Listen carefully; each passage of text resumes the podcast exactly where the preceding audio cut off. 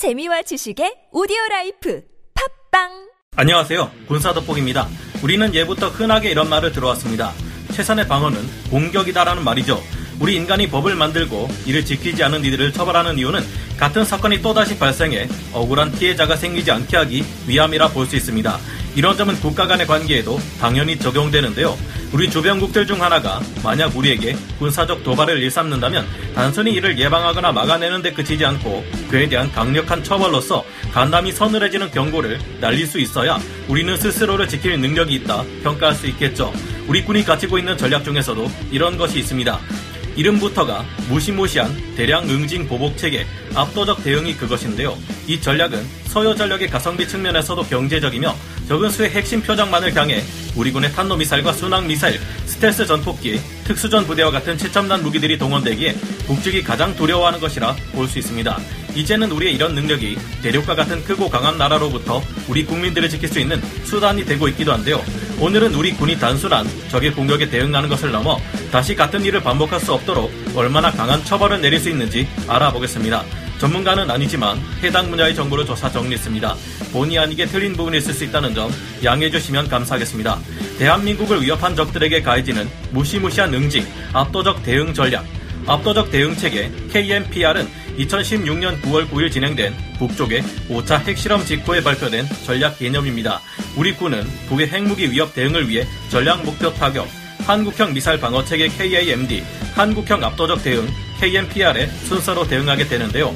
북쪽에서 핵탄두로 탑재했을지도 모르는 탄도미사일을 발사하려는 지원과 포착될 경우 이동식 미사일 발사대와 관련된 시설들을 발사 이전에 타격하는 것이 전략 목표 타격입니다. 그리고 이 작전이 실패해 우리 한국을 향해 핵탄도미사일이 날아올 경우 이것이 지상에 도달하기 전에 요격을 통해 막아내는 것이 한국형 미사일 방어체계 케이에이엠디인데요. 이 같은 전략들이 성공하든 실패해서 우리가 피해를 보든 다시는 같은 일이 벌어지지 않도록 우리 군이 북쪽의 수도를 직접 타격하고 그쪽의 수뇌부를 처리하며 그들의 은거지와 주요 시설을 신속히 파괴 및 제압하는 응징 전략이 바로 압도적 대응체계 케이엠피알의 정체입니다. 북핵에 대응하는 삼 단계 전략 개념 중 마지막 단계를 담당하는 압도적 대응체계 케이엠피알은 이천삼년 이라크 전쟁에서 미국이 행했던 충격과 공포 전략을 닮아 있습니다. 우리에게 위협을 가한 쪽의 핵심 수뇌부와 기반 시설들을 겨냥해 신속하고 동시다발적인 대규모 정밀 타격을 실시한다는 점에서 그런데요. 유사시 케이엠피알이 실행되면 이 전략에 타깃이 된 핵심 지역에 엄청난 화력의 총공세가 이어지기에 이 지역들이 아예 지도에서 사라진다고 보면 될 정도로 강력하고 무시무시한 반격이 이루어지게 됩니다. 이 전략에는 정확하고 신속한 정밀 타격이 필요한 만큼 케이엠피알에는 우리 군 전체에서도 가장 치명적인 무기체계들이 총동원됩니다. 먼저 사정거리 백팔십 킬로미터에 현무 일 탄도미사일이 동원되고 사거리 삼백 킬로미터에 현무 투 에이 탄도미사일 또한 동원됩니다. 사거리 오백 킬로미터에 현무 투 비 탄도미사일 또한 마찬가지고요. 무엇보다 탄두 중량 이 점 오 톤 이상의 사거리가 팔백 킬로미터나 되는 현무 사는 목표 지역의 지하 백팔십 미터까지 파괴할 수 있는 괴물같은 벙커버스터 탄도미사일인 만큼 가장 큰 활약을 하게 될 겁니다. 이 탄도미사일들보다 날아가는 속도는 비교적 느리지만 훨씬 더 정밀한 타격이 가능한 사거리 오백 킬로미터에 현무 쓰리 에이 순항미사일, 사거리 천 킬로미터에 현무 쓰리 비 순항미사일, 사거리 천오백 킬로미터에 현무 쓰리 씨 순항미사일 또한 제 역할을 톡톡히 하게 되는데요. 또한 우리 공군의 에프 삼십오 에이, 프리덤 나이트 스텔스 전투기, 에프 십오 케이 전폭기 등을 통해 무시무시한 벙커버스터 성능을 가진 공대지 순항미사일 케이이피디 삼백오십 타우러스 공대지 순항미사일이 발사됩니다. 이 미사일은 독일과 스웨덴이 공동 제작한 공대지 순항미사일로 사거리가 오백 킬로미터 이르기 때문에 적들이 반격할 수 없는 초장거리에서 안전하게 발사할 수 있는데요. 타우러스 순항미사일은 미 해군이 운용 중인 에이지엠 팔십사 에이치케이 슬램 이알보다 기본적으로 더 큰 체급을 가진 미사일로 강력한 위력을 가지고 있습니다. 메피스토라는 멸칭의 이중 탄두를 탑재하고 있어 고작 오백 킬로그램짜리 탄두로 오 미터 두께의 철근 콘크리트를 관통해 지하시설을 타격할 수 있습니다. 이는 이 톤짜리 지비유 이십팔 벙커버스터 폭탄과 비슷한 성능인데요. 앞으로는 우리의 국산 전투기인 케이에프 이십일을 통해 발사되는 국산 차세대 공대지 순항미사일도 압도적 대응 전략에 동원될 수 있을 것으로 보입니다. 엘아이지 넥스원이 개발하는 이 순항 미사일은 사거리가 육백 킬로미터를 넘으며 적절한 예산만 주어진다면 제이에스엠이나 엘알에이에스엠 같은 형태의 최첨단 스텔스 대함 미사일로도 개량될 수 있을 것으로 알려져 있는데요. 또한 압도적 대응 전략에는 우리 한국 최강의 특수전 부대가 동원됩니다. 미국의 대규모 화력을 상징하는 최정예 특수부대인 제칠십오 레인저를 벤치마킹한 한국의 전남 특수부대가 적진으로 침투해 상대편의 수뇌부와 지도자들을 처리하게 됩니다. 압도적 대응 전략이 가진 방어적 측면에서의 효과, 이 압도적 대응 전략의 존재 덕분에 예전에는 킬체인이라 불렸던 전략 목표 타격 작전의 부담을 많이 덜 수 있는데요. 북쪽이 우리에게 탄도미사일을 발사하기 전에 발견해 이를 저지한다는 전략 목표 타격 작전에는 우리 군의 온갖 무기들이 포함되어 있지만 현실적으로 동원될 수 있는 것은 현무2, 현무4, 천무 다연장 로켓, 에이테킴스 정도일 것으로 보입니다. 우리 군은 전략 목표 타격 작전에 이십오 분 정도의 대응 시간을 목표로 하고 있지만 실제로 이 같은 전략의 효과를 보려면 늦어도 오 분에서 십 분 안에 선제 타격이 이루어져야 하는데요.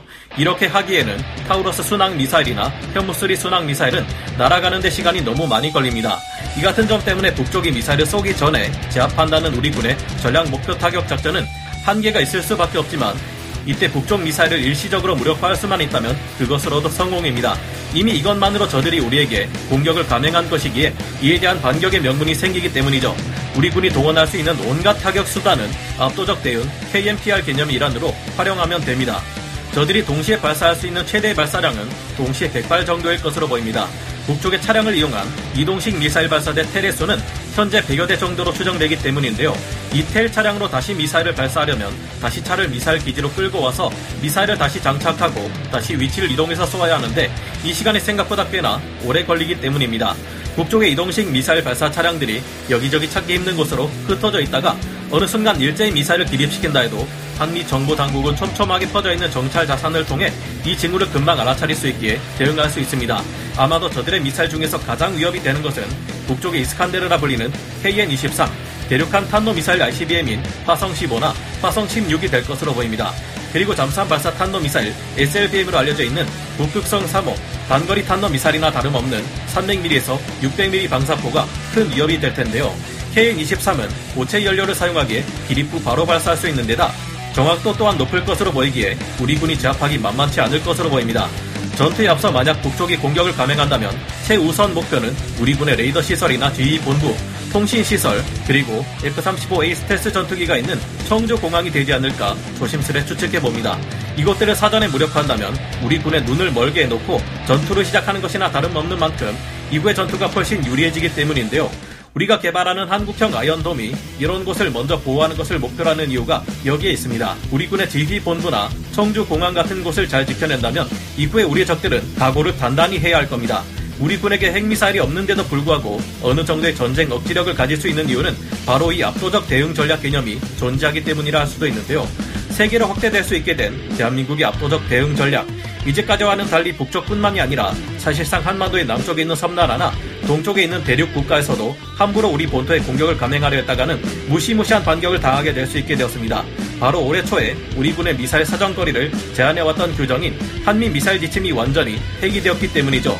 압도적 대응 체계는 우리를 공격한 나라의 핵심 지도부가 있는 곳을 정밀 타격하는 것이 핵심인 만큼 공격당할 경우 가장 큰 피해를 입을 수 있는 곳에 대규모 반격이 가해지게 될 텐데요.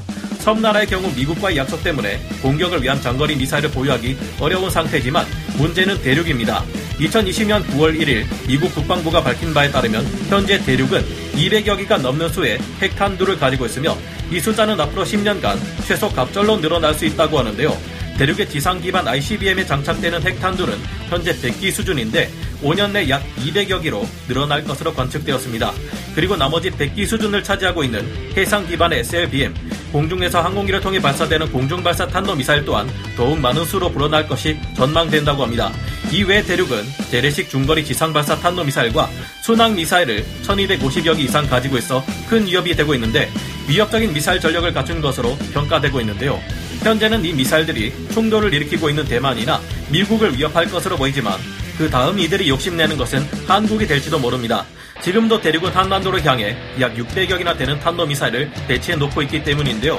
이천십구 년 대륙이 실시한 탄도 미사일 시험 및 훈련은 나머지 전 세계 국가들에서 시행된 것들을 모두 합친 것보다 많다고 하니 우려스럽지 않을 수 없습니다. 이제까지 우리 군의 현무 사와 같은 강력한 재래식 탄도 미사일은 사거리 팔백 킬로미터를 넘지 못했습니다. 강화도에서 대륙의 중요 지역인 베이징까지의 거리는 구백 킬로미터이고 포항에서 도쿄까지의 거리는 구백이십 킬로미터이기에 팔백 킬로미터 선으로 현무사의 사거리를 제한하면 우리가 이곳을 미사일로 먼저 위협할 일은 없었기 때문이었죠. 하지만 이제는 한미 미사일 지침이 해제되었으니 사실상 주변국들의 위협에 모두 대응할 수 있는 아이씨비엠, 에스엘비엠을 개발해야 할 것으로 생각됩니다. 당연히 우리가 다른 나라를 공격할 일은 없지만 현재 핵무기를 보유하고 있지 않은 우리에게 있어서는 최대한의 반격 수단이 적의 심장부를 노리는 압도적 대응 전략이니까요. 이 같은 전략 개념을 활용할 수 있을 때야 우리는 스스로를 지킬 최소한의 전쟁 억지력을 가짐과 동시에 유리한 외교적 능력을 얻게 되지 않을까 생각합니다. 여러분의 생각은 어떠신가요? 오늘 군사 돋보기 여기서 마치고요. 다음 시간에 다시 돌아오겠습니다. 감사합니다. 영상을 재밌게 보셨다면 구독, 좋아요, 알림 설정 부탁드리겠습니다.